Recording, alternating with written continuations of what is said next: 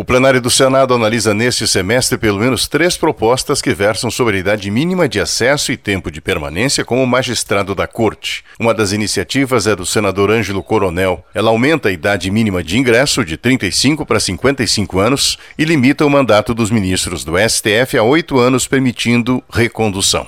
Sugere também que caberá ao Senado indicar três magistrados, a Câmara outros três e o presidente da República cinco, entre ministros de tribunais superiores, desembargadores ou juízes de tribunais. De Flávio Arnes, a sugestão de mandato de 15 anos e idade mínima de 50 anos, vedando indicação de quem tenha exercido, nos três anos anteriores, os cargos de Procurador-Geral da República, Defensor Público Federal, Ministro de Estado ou assessor da Presidência da República.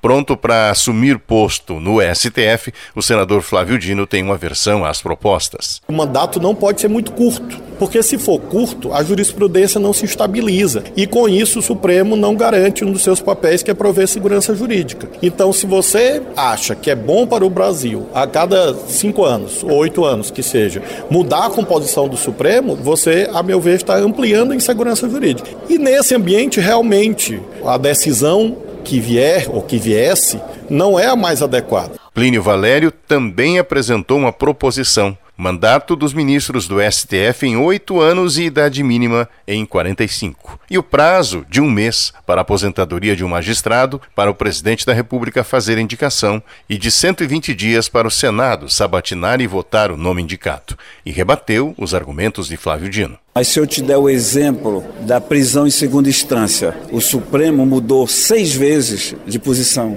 Como é que vai criar uma jurisprudência? Foi o que eu chamei de jurisprudência flutuante. Como é que ele pode alegar? Eu acho também que tem que criar jurisprudência. Só que essa jurisprudência tem que ser respeitada. Então, quer dizer, eles não respeitam.